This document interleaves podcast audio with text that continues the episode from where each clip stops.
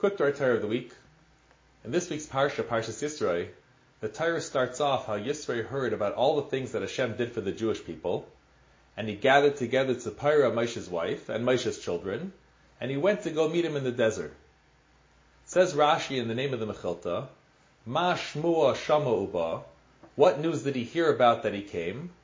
Kriyas Yamsuf U'Melchemes Amalek, the splitting of the sea and the war with Amalek. So many commentaries ask, what does the Mechilta mean? What did he hear? The pasuk already says he heard about everything that Hashem did for the Jewish people. Why does it then specify only the two events of Kriyas Yamsuf and the war with Amalek? So many different answers are given. For example, the Shari Simcha says that it specifies the war with Amalek because there could be only one of two reasons why the Jews didn't rise up to rebel against the Egyptians. Either because they were not proficient in warfare, or that they did not want to appear ungrateful to the Egyptians who took them in during the years of hunger. Now that Yisrael saw that the Jews successfully beat Amalek, which means they do know how to fight, so it must be the second reason that they did not want to appear ungrateful. Zay thought Yisrael, then they will surely take me in too, for I took care of Moshe, their leader, for so many years.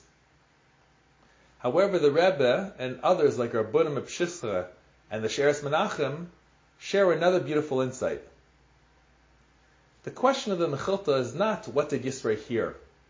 The key word of the question is uba'a. What did he hear that made him go and travel to Moshe? If he wanted to convert to Judaism, he could have stayed in Midian and converted there.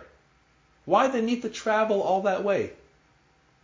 So the Mechilta answers that he heard about the splitting of the sea, that the Jews merited to have unbelievable revelations there. Yet nevertheless, afterwards Moshe had to drag them away from being so busy collecting all the gold and silver that washed the shore. And even after meriting to see such great godliness and miracles, they still said, Hayesh Hashem b'kerbeinu amayin. Is Hashem amongst us or not? Which then caused that Amalek should attack them.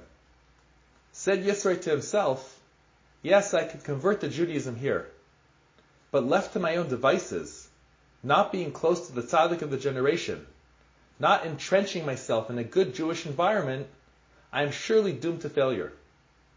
If after Kriyas Yamsuf and its lofty spiritual revelations, the Jews can still chase money and even say things that lead to Amalek attacking them, then what chance do I have on my own?